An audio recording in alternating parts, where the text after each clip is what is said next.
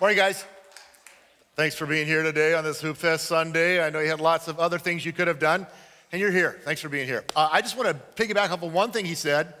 Um, big deal to me, huge deal, is getting baptized in water. And on Church, at Church in the Park on July 17th, by the way, that's earlier than usual, but uh, we do water baptisms. We often have 30, 40, 50, 60 people get baptized in water. If you want to do that and you haven't been baptized in water, you need to go to that class on July 10th, which he mentioned, the First Steps class. That's for you. And uh, I want to challenge you. I don't say anything, well, I got baptized as a Catholic when I was a kid. I, I honor what your parents did trying to honor God. But if you're a Christ follower and you've not been dunked, baptized in water as a public declaration of your faith, then you need to do that. It's something Jesus did, something Jesus said we need to do. So I would encourage and challenge you to sign up for that and get involved. It'll be fun. Well, as Seth mentioned, we're in part four, the final, the grand finale of our series called Unoffendable. I've really enjoyed this. I hope you've enjoyed the book. If you got into it, it's a great book, one of my favorites I've read in the last few years. And today we're going to take a look at the secret sauce to being unoffendable. And there is some secrets that I'm going to share with you. I will be in Romans chapter 12 if you got your Bible or your Bible app. I encourage you to find Romans the 12th chapter. Great chapter. We'll get there in just a minute. So, secret sauce. You know there's a special secret ingredient in Coca Cola? There really is. Uh, Coke's been around since like 19 or 18 something, 100 years or more. And there's a secret ingredient, and I think it's probably cocaine. It is called Coke, or it could be bat guano. I'm not really a Coke fan, I'm a Pepsi guy. But there's a secret ingredient. Nobody knows what that is. Worcester sauce. Say that 10 times as fast as you can. Don't do it. I was kidding. Um, there's a secret ingredient in that as well. And then my all-time favorite, in fact, where I had dinner last night, is the 11 spices and herbs at the KFC secret sauce. And here's a true but relatively worthless fact about KFC. Uh, do you know that they actually keep the secret sauce in a vault down a hallway just outside of the legal department? In fact, I got a picture of it right here. This is in Louisville, Kentucky. That's it. That's I got this off the internet. Of course, it's true. That's but uh, that's where they apparently keep the secret sauce. And according to those that know, there's only one guy in the world who knows the combination to that safe, which kind of stupid, and only two people who actually know all 11 herbs and spices and how to mix them to make the secret recipe. That's two people on the planet that actually know the deal.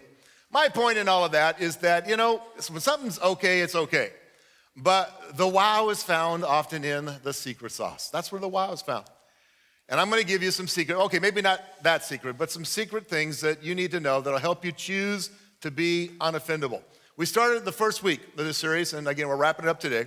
And I said the challenge for us as Christ followers, and I could say even as adults, but certainly as, as Christ followers, is that we can make the choice to be unoffendable. We don't have to live with a chip on our shoulder. We don't have to be angry. We don't have to be, you know, easily uh, sent into, you know, a, a, a, a tantrum that we can make choices, godly, mature, adult choices to say, I choose not to be offended. I choose to take the way of peace. And the passage we're going to be in today, Romans chapter 12, is full, full of some incredibly practical instructions from Paul. In the first 11 chapters of the book of Romans, he deals with a lot of profound theological truths. He writes about the Jews and the law and righteousness through faith. He talks about how we're adopted uh, into God's family, which is awesome. He talks in Romans chapter 8, one of my favorite chapters in the book of Romans, about how nothing can separate us from the love of God. And then as we enter into chapter 12, the very first word is therefore. And I always like to ask people, what's there therefore? Therefore, it's there because of the first 11 chapters where he laid his foundation of who we are, what we have, and all that God has done for us. And then because of that, he says, therefore, he shifts into an application mode. He begins to get very, very practical. He talks about what our relationship with God looks like and what that boils down to in terms of our relationships with people in a life of faith. Now, I could quite literally give you dozens of things in Romans chapter 12 to consider, dozens of secret sauce ingredients that are found right here. I'm going to land, for the sake of time, on the top three. Let's pick up Romans chapter 12, verse 1. Therefore, there it is. Therefore, I urge you and that word urge, Paul's using a very strong word. Hey, I'm begging you, I'm urging you, brothers and sisters, in view of God's mercy, to offer your bodies as a living sacrifice, holy and pleasing to God. This is your true and proper worship. Verse 2 Do not be conformed to the pattern of this world, but be transformed by the renewing of your mind. Then you will be able to test and approve what God's will is, his good, pleasing, and perfect will. So here's the first secret ingredient in the living, uh, to living an unoffendable life. Number one, be transformed, not conformed. Be transformed, not conformed. This is a big deal. Paul urges us, in view of God's mercies, in view of his goodness to us, his kindness to us, his favor in our life, his grace, in view of all of that, he says our response should be that we offer our lives as a living sacrifice. Now, how many of you have ever killed an animal and offered it as a sacrifice? Good. None of us here have. So, this is not a phrase that we typically understand or refer to. In the Old Testament, and even in Jesus' uh, time, to offer sacrifice was not that uncommon. Uh, pe- people did it to pagan false gods, and they did it to, to, uh, to Jehovah, to God. Jews did it. To offer a sacrifice meant to consecrate, which just means to set aside for a holy purpose to set aside for a special purpose, to willingly set something aside. In fact, to set your very best aside for God. Why would they do that? It was an act of honor, it's an act of love, it's an act of dedication, it's an act of reconciliation, and in fact, an act of surrender as well. And Paul is telling them, and us, by the way, to offer our lives in total surrender to God. We're to give God our very best and to hold nothing back. I could talk about that for just an hour right there because that's a huge challenge for most of us to understand that the call in response to the mercy, the love, the goodness of God that we are called to, that we're urged to live in this lifestyle where we give our very best, willingly sacrifice to Him. Now, in the context of verse 2, he's explaining that for them. And I believe this is something you need to understand. It's only possible for us to truly offer our lives as a living sacrifice, meaning unblemished and a, a, a great gift to God when we are transformed by the Holy Spirit rather than conformed by the world. And that's why he's connected these, uh, verse 1 and verse 2 together. Is that if we allow ourselves to be, I'll use the word polluted, diluted, stained, tainted by the, the image of the world, the culture around us, then we're not going to be that, that sacrifice that really honors God. He says, don't be conformed to the pattern, to the mindset, to the way of thinking of the culture we live in. Instead, we're to be transformed by this work of the Holy Spirit. I mentioned this last week. It's a work of the Holy Spirit from the inside out. I love the fact that Christianity is not about getting it all right, figuring it all out, having it all straightened out, and, and you really get your life you know, on track and you're perfect, and then you come to God. Uh uh-uh. uh We come to God and say, I am a mess and I need you. And I, and I surrender my life to you. There's the sacrifice. And now I want you, Holy Spirit, to live in me to, to transform me from the inside out into the image of Christ. And that transforming work renews the way we think. It literally changes the way we think, it changes the way we see things around us. But here's the challenge. In fact, let's get very real. We live in a culture where just about everybody is offended by something. Have you noticed? The airwaves, the newscasts, the political rallies are filled with angry rhetoric. I was sitting in Starbucks the other day waiting for a guy. I was going to sit down with him, talk about his shape profile and blah, blah, blah. And, and there was a couple uh, uh, sitting just not too far from me. And I wasn't eavesdropping, but man, they were mad. They're just mad about everything. They're mad about, you know, politics, mad about, you know, this, and, and just on and on and on. I thought, we really live in an angry world. Has anybody else noticed that but me? That there's a lot of angry people uh, around us right now. Now, I don't know who this guy is. Uh, the, I, the, the online caption said, angry French politician. I could have shown you a dozen, dozens and dozens of pictures of American politicians, but I figured whoever I pick, I'm gonna get in trouble with somebody. So I picked on a, a Frenchman. But put that picture back up again. I was, look at that guy's face. He is mad, and his teeth are bad. Way too much coffee. So this is a guy that's angry, and this is the culture that we live in right now. No matter who you are, live with or work with, or the neighborhood you live in, or the school you go to, you're, you're surrounded by angry people. And my point is simple, but I need to be very clear. We live in an angry culture surrounded by angry people, and if we're not careful, listen to me. Paul, the Word of God says, don't be conformed to the image, the pattern, the way of thinking of the culture around you. If we're not careful, we'll be uh, we'll not being conformed to it rather than transformed by the Holy Spirit. And it's a challenge. It's a challenge for me.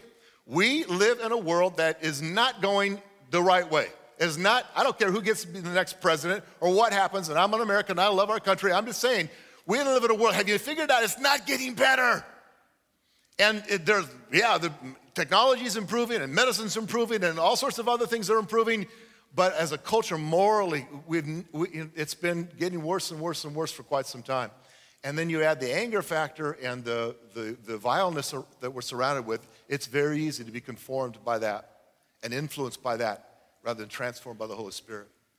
The first critical ingredient to living an unoffendable life is we can't get sucked into the craziness and the ugliness around us.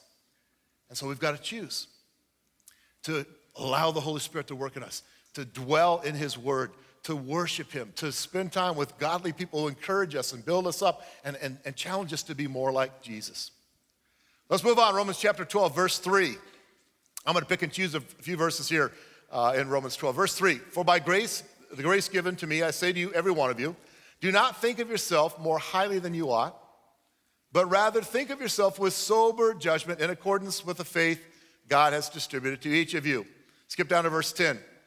Be devoted to one another in love. Honor one another above yourselves.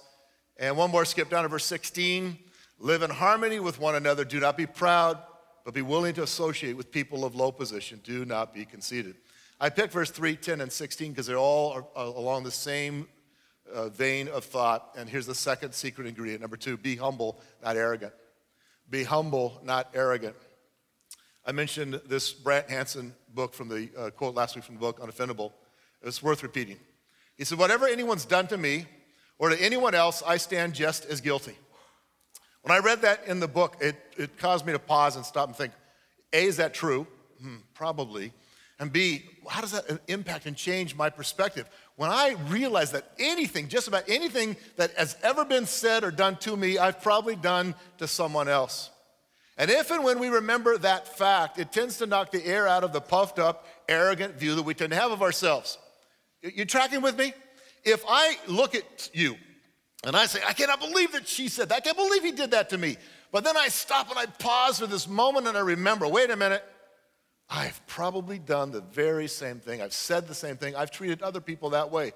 Yes, people lie to us, but guess what? I lie.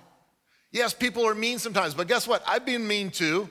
No doubt about it. I've been unfairly judged and thrown under the infamous bus by, by people, even by friends. But you know what? I've done the same to others. Now, I'm not excusing their sin or mine. I'm simply acknowledging what I believe to be a fact that I don't have the right to treat others poorly and as if I've never made the same mistakes. I think that's arrogant.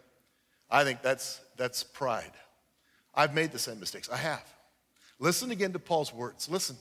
Don't think of yourself more highly than you ought. Honor one another above yourselves. Do not be proud or conceited. The second you and I stop thinking that we've got it all together, and we humbly admit, you know what? Man, I've blown it too. Yep, I'm an idiot sometimes. Yep, I make mistakes. The minute we pause and remember that, everything changes in the way we relate to the people around us. Everything. Remember the kid, uh, some of you have been around for most of the series, but I talked about this kid the very first week, the oversized kid on the undersized bike, riding out of the bike lane in front of me, and he's got these noise cancellation headphones on, big white things, and, and, uh, and I come up behind him, and I didn't want to hit him, and he, was, he had no clue where I was, and my car's pretty quiet anyhow, so when I got up, I took a wide berth around him, I gave him a little toot just to make sure he didn't weave into me, and I told you, remember I said what happened, you know, 30, 40 feet down the way, he flipped me off, and that made me really angry. So I slammed on the brakes. Really hard to do when you have, you know, anti-lock brakes. It's not nearly as much fun because I wanted to, but it didn't do that. It goes, you know, stops and he comes riding by me and I'm yelling at him. So remember that story?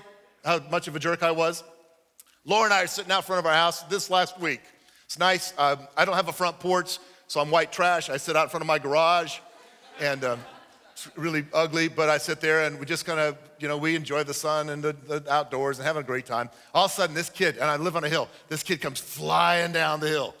And he's got the same stupid headphones on, and he's, I mean, just flying. His little bike is flying down the hill, and he's all over the road. I thought, this kid is not gonna make 21. No way. He is not gonna live long. But this time, rather than, I'm really kind of proud of myself. Rather than get angry, I remember something. I've been a dumb kid, and I've done things way stupider than that kid's ever done. It's a miracle, in fact, that I survived childhood and my youth. It truly is. It's a miracle. I, the, the things I did, in fact, I want to show you the, a picture. This is not my first car, but this is exactly like my first car. 1966, Pontiac Bonneville, convertible. Mine was red just like that, black top, had black interior. It was a 389, Hurst 4 on the floor. I could squeal going into third gear in that thing. That was my first car. I'm a stupid, not that any of you, you guys are, I was a stupid youth, a 16 year old who had way too much power. And I drove and did insanely dumb things in that vehicle over and over. I lived in northern Minnesota and Hibbing up in the Iron Range. And they, uh, once a year, they'll go out and clear Monsanto Lake. They take these cats out, these big machines, and because the lakes are like two, three, four feet frozen with ice, and they push all the snow to the side because they have ice fishing contest. Did you know they do that?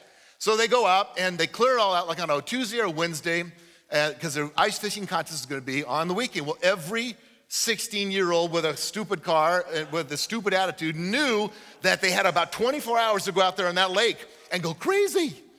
I, in that car, well, a car just like that one, I'd get up as fast as I could, sometimes over 70 miles an hour on this lake. It was a big lake. And then I'd hit the brakes. Doing 360s. The thing is, if I was the only one that'd still be kind of stupid, but there's all these other kids out there doing the same thing. Missed you! And then you run into a snowbank. It was awesome and really dumb. Really dumb. All the things I am not encouraging. Do not do this at home. I have to say that. I guess you have to say that now. I drove that car in ways that I'm embarrassed to tell you. I've done plenty of stupid in my life. Listen. Now, how many of you say you've done plenty of stupid in your life? Come on, come on, come on, join me. A couple of you have no idea. You're not breathing, I guess. I have no reason. Listen, when I remember that, I have no reason to be cocky or arrogant or to look down on others. That doesn't mean I don't speak truth into people's lives. That doesn't mean that I haven't learned some things and try to pass on wisdom. Of course, I'm, not, I'm just saying, I don't, I'm, we're talking about being humble rather than arrogance. I don't have any reason to be arrogant and act as if I've got my act all together. The second ingredient to living an unoffendable life stop thinking or pretending like you've always had your act together. You haven't. Let's read on Romans 12, verse 14. Here's now we're really getting down to the nitty gritty. Verse 14 Bless those who persecute you, bless and do not curse. Verse 17, do not repay anyone evil for evil. Be careful to do what is right in the eyes of everyone. If it is possible, as far as it depends on you, live at peace with everyone. Verse 19, do not take revenge, my dear friends, but leave room for the God's wrath, for it is written, It's mine to revenge, I will repay, says the Lord. Verse 20, on the contrary, rather than take revenge, rather than get even, on the contrary, if your enemy is hungry, feed him. If he's thirsty, give him something to drink. In doing this, you'll heap burning coals on his head. Verse 21 Do not be overcome by evil, but overcome evil with good. By the way, Jesus taught this. Back to the, the Sermon on the Mount, Matthew chapter 5. He said the same thing. And completely rocked the world of the Jews. The, the, those listening to Jesus thought, well, that's just the dumbest thing I've ever heard. What do you mean, you know, don't return evil for evil? What do you mean it's not an eye for an eye? What do you mean bless those who curse me? That's just stupid. They literally would have thought that's just, that's insane. And yet, a few heard this radical call to a different way, a way of peace. So here's the third secret ingredient to being unoffendable. Number three, be merciful, not revengeful. Be merciful, not revengeful. Do you have any idea how radically different our world would be if people lived this? Now, I don't think on this side of eternity, I, we'll have seasons, maybe years of relative peace. But since the beginning of time and over recorded history, there's been more wars and, and, and, and killing and horrible things done that are just the opposite of being merciful. They're about revenge. In fact, have you noticed how easy it is to be mean? How easy it is to be mean rather than kind and merciful? Okay, maybe there's a few of you who you've never kicked a small, annoying dog who tried to bite you. I have. Maybe you've never called your boss a jerk. Or worse, called your boss a jerk behind his or her back. Mm, I have. Maybe you've never flipped anybody off on the, on the highway before. Mm, I have. Not recently, but I have. Maybe you've never been hurt by a boyfriend or a girlfriend or a spouse, and you've never fantasized about how you're going to get even. I'm, if that's you, I'm, if, I'm so happy for you. I really am. Maybe you're like this person, that you always see the best in everybody and you want to do something kind and care for the broken and the sick and you're willing just to step up. We got, there it is. You want to give something really away to somebody. You know, uh, here's my attitude often. I'll just be honest. Get a job. dude, what are you doing? And uh, we're downtown on Friday, and uh, we're walking along uh, Main Street there, and, and a guy's out in a wheelchair in the rain. He says, Got any change? And I said, No. Walked on, and we were going in to get uh, pizza at Mod Pizza. Love Mod Pizza. Going to get pizza at Mod Pizza, and I said, Lord, I said, I'm going to get a pizza for this guy. I don't ever give money. I, as a general rule, I never give money to uh, street people, but I got him a pizza. Took it. I said, "Yeah, you want pizza?" Man, yeah, I'll take it. If you're kind and that's your by nature, that's what you do. You always just see the best in people. I really am. I'm proud of you. But you know you're unusual, right? You're not the, the rest of us make a science out of being tough on people. And what's worse is we get tough on people and we like to call it tough love when sometimes it's just being a jerk. It's not really tough love. Let me give you a, a list of some common traits of merciful people. Don't answer out loud, but I would encourage you to walk through this with me and think, is that me or not? Here's some common traits of merciful people who are not easily offended. A, they're not revengeful and they don't live by the motto an eye for an eye. Merciful people are not looking for a way to get even. They're not laying in bed at night fantasizing about how they're going to nuke somebody because they did something mean to them. They're not revengeful. B, they're not pugnacious. You know what that word means? It means they're not inclined to fight. They're not pugnacious. They're not always looking for a fight, and they're not quick-tempered. You've worked with people. You've hopefully I don't. Hopefully you don't live with somebody like this. But pugnacious people, quick-tempered people are scary to live around. And merciful people are not pugnacious. They're not always looking for a fight. They don't have a lot of buttons that you can push because they've chosen to take a different path. And letter C, merciful people are not harsh with people and never wish the worst on their enemies. They're not harsh. And they never wish the worst. In fact, they look for ways to bless. Again, Paul wrote this bless rather than curse. Bless rather than curse. As best as you can, live at peace with everyone, including the people you can't stand, including the people who really hurt you and wound you. Live at peace with everyone. Don't seek revenge, but do good to those who hate you. Now, let me shift gears just for a moment and I'll start to wrap this up. But I want to tell you, I believe those are some secret ingredients to the sauce of being unoffendable. But I'm also going to tell you this none of that's possible without God's help. I'm convinced that this way of life is only possible when we learn to trust in God and His care. In fact, there's this direct correlation, there's this direct link between our ability to trust God and our ability to live in an unoffendable way, in a peaceful way. Choosing to be merciful and unoffendable is choosing to trust in God. What do I mean by that? It's choosing to say, God, I believe you're bigger than that person. I believe you're bigger than that situation. I believe you're going to take care of me. I believe that I can entrust my life to you. I believe that God, you're the one who's sovereign. And we sang about his sovereignty this morning, that you are God I can entrust my life to. And so I choose to trust you. And as we trust him, then we are able to step back from the intensity and the anger and the, the pugnaciousness that some of us are so naturally inclined to, and that would be me. We're more able to say, you know what? I trust God. I entrust Him. I trust my life to Him. Know, sometimes our anger makes us feel like we have a right for revenge and a right to cast the first stone, but again, we don't. I don't have to get even because God is in control. I don't have to get revenge because I trust Him.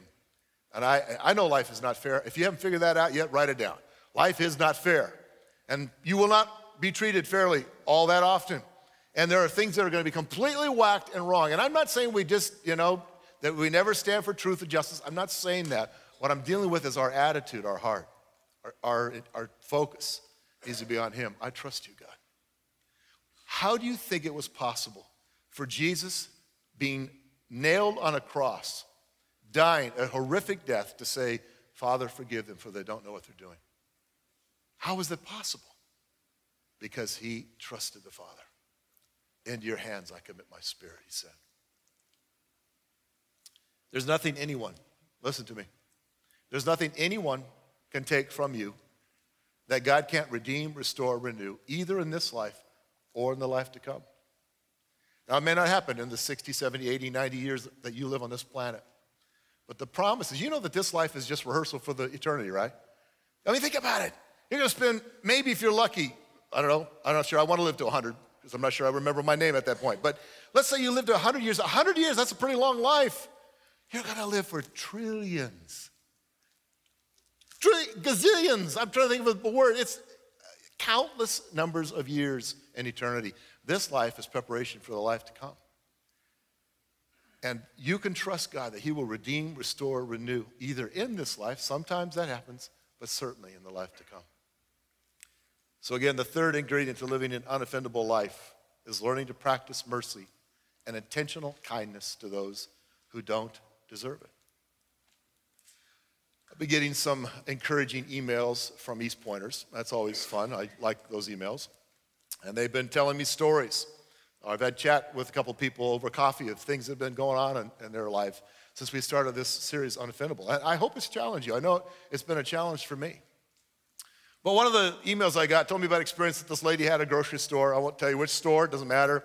But she walked up to the clerk, had a big thing of groceries, and uh, you know, the grocery clerks are trained to say, Hi, did you find everything you needed today? That's kind of like, have you noticed? That's kind of their, their good customer service. Didn't ask that question, didn't even look up and smile, just started shoving the stuff by and doing her thing. And, and then she got to the fruit. And this lady, she said in her email, she says, I love my fruit and I love my kiwis. And she started treating my kiwis like they were walnuts. And that made me a little concerned because she's, you know, dumping them on the, the, uh, the, the, what, the measuring thing and then throwing them in the bag and probably in the bottom of the bag with cans on top. I don't know. She said, normally my response would not have been a response, it would have been a reaction, and I would have given her an earful. I'm paying for that. Stop it. Treat that stuff better, or you're, I'm gonna, who's your boss? And she's got all this stuff going on her, but then she stopped. She had this moment, and I just love these God moments, where she thought, you know what? I've had bad days before too, and I've mistreated just about everything and everybody when I'm grumpy. Now, I'm sure none of you can relate to her, but that's what she was confessing to me. Is I, she said, I, I realized this, this, this grocery clerk was just having a bad day. So instead of getting angry, instead of getting frustrated, instead of getting tense, instead of saying anything negative at all, this East Pointer, when after she got her card back and was all done with the, the transaction, she looked her in the eye and said, "You know, I, I, I can, it seems like you've had a really tough day. I'm so sorry. I hope your day is better." Wasn't sarcastic. I could, I could say those same words; it would be very different. hope your day is better. No, she was very genuine, very sincere. She said, It seems like you've been, had a tough day. I hope your day is better. She said that, that grocery clerk started to tear up. I mean, she could see her eyes immediately because there was a, maybe that was the first kind thing anyone had done or said to her all day long. We can choose. Be transformed rather than conform. Be humble rather than arrogant. Be merciful rather than revengeful. And so, what are the benefits of that? I'll give you two, I'm done. The great benefits of being unoffendable, of living this life. On the one hand, we'll find rest and release when we release our right for revenge. You'll find rest. You will find a way of life that will reduce your blood pressure, reduce your stress, bring you more joy. And it, again, won't always be easy, but I promise you this when a great benefit to living an unoffendable life is that you'll find rest in the release of your rights. When you choose to serve and to lay your life down, there's blessing and rest there. The other great benefit is that you'll begin to attract people rather than repel people. And what do I mean by that? You know, all too often, Christ followers, we Christians, are known for what we're against, what we hate, that we're angry. I'm not saying that you're that way or that I, I don't believe East Point's that way and, and by and large, but I do know this. The reputation a lot of us have in our culture is not very good. And, and sometimes it's earned reputation because we're, we're angry and we're mad and we do all, you know, we make a big. Listen, when we choose to live the life Jesus lived, when we choose to be unoffendable, to lay our lives down, to be humble rather than arrogant, to be merciful, and to actually bless those who curse us, then there's something incredibly beautiful about that that actually attracts people to Jesus rather than repel them. And I think the great challenge, my humble opinion, the great challenge for the church, capital C right now, is that we be more like Jesus. It doesn't mean we don't take a stand for truth. I'm, don't even go there with me. Of course we do. I'm saying that we do so with a different heart, a different attitude, a different perspective, where we choose to lay our lives down. We choose to be unoffendable. We choose to be merciful and humble. We choose to be good, just like our good, good Father. Bow your let me pray for you.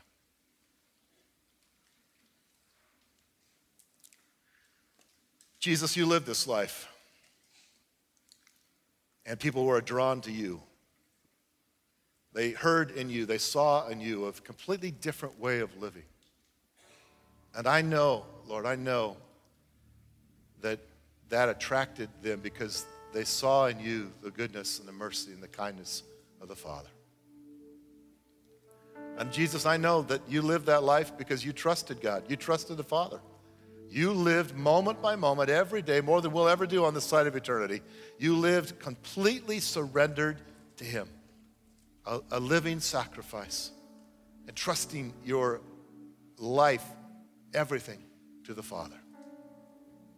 And even on that cross, that most tragic and yet most glorious moment for us who follow you, that moment, Lord, of great agony and pain, you entrusted your life to the Father even then, and you blessed those who were cursing you.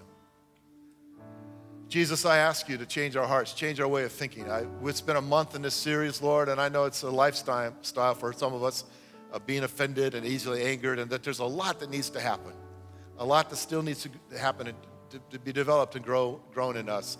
But I trust you. I trust you, Holy Spirit, to get us there, to mold us and to shape us. Help us to trust you. Keep your head bowed and your eyes closed. Maybe you're here today and you've not yet started your life as a Christ follower. I'm talking about trusting God. The very first step you take is to say, I surrender my life. I trust Him for my salvation. I trust Him for mercy and grace. If you're here today and you're ready to say yes to God, to begin your life as a Christ follower, I'm going to pray a very simple prayer. We do this every week because I want to give you the opportunity to say yes to God. If this is what you want and you're ready today to say, Yep, God, I surrender my life to you, then just make this prayer yours right now. Jesus, thank you for dying for me on that cross. Thank you that your surrender gave me hope, that your death gave me life, that your gift to me is forgiveness and mercy and grace. I get it. And right here, right now, I say yes to you. I surrender my life to you. I choose you. Thank you for choosing me. Now, that's you, that's your desire, this is the beginning. It's a journey that will take you from here to eternity. But if you're ready, and that's you, just say in your heart, Yes, God, that's me. Yes, Jesus, I surrender my life to you. Yes, today, I want to be a Christ follower. I want to follow you. I want to be your kid forever. Lord, thank you for those that are making that decision right now in this room, for those that are making it watching online. I pray, God, that you would just uh, surround them with your presence right now. Let them see how much they're loved and that this moment began a, a journey into eternity as the, as the child of God you destined them to become. I pray that in Jesus' name. Amen. Let's stand together. We're going to finish with one last song. It's a, it's a modern vers- version of an old hymn, but it talks about our trust in Him. And some of you are going to sing that today for the first time because you entrusted your life to Him.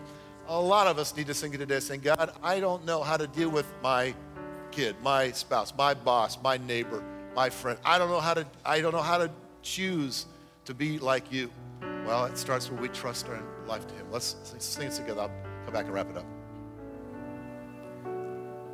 The way He's Lord through the storm for you, He's Lord, period.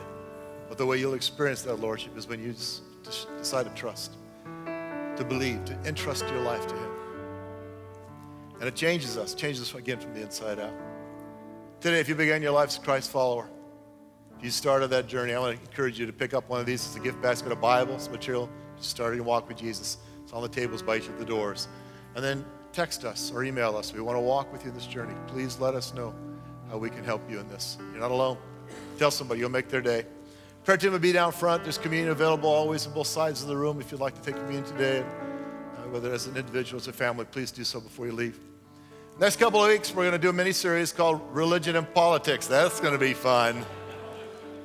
Can I get your heart changed, hopefully, and uh, prep for some of the uh, things coming up, uh, conventions and such this summer. And then we start July 10th, the uh, summer series that I'm excited about through the book of Philippians and I'll walk you through some of the big ideas in the book of Philippians. I'm excited about that too. But here's my prayer for you go choose, no matter what happens this week, today, if you're going down to Hoop Fest, no matter what happens down there or on the road or anywhere else, choose to entrust your life to Him because that's the secret to being unoffendable. God bless you guys. Thanks for being here.